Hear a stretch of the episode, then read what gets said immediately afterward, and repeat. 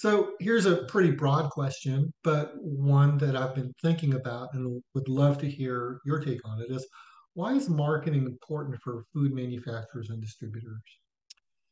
You know, what happens in business today is that there's there's urgent things and there are important things.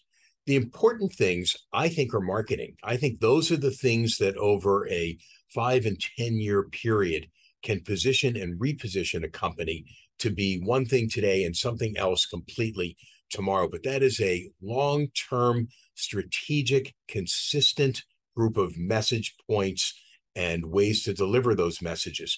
The things that are urgent today in business really are urgent. If you're running a company, the things that you really have to focus on is getting an order from a customer, making sure that you have the product and it's in stock, making sure that the food is being produced in a safe and efficient way, that, that your employees are safe and they're clean and they're healthy and that they're happy.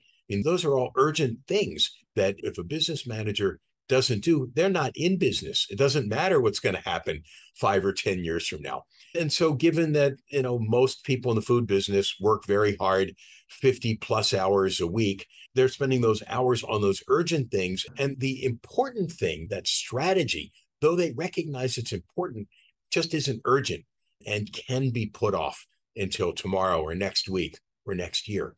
And that's what we do, is we help in creating those long-term strategies, in keeping people on message, in, in making sure that they're being positioned correctly in the marketplace and that we're communicating with customers and prospects about why they need to continue to do business with us.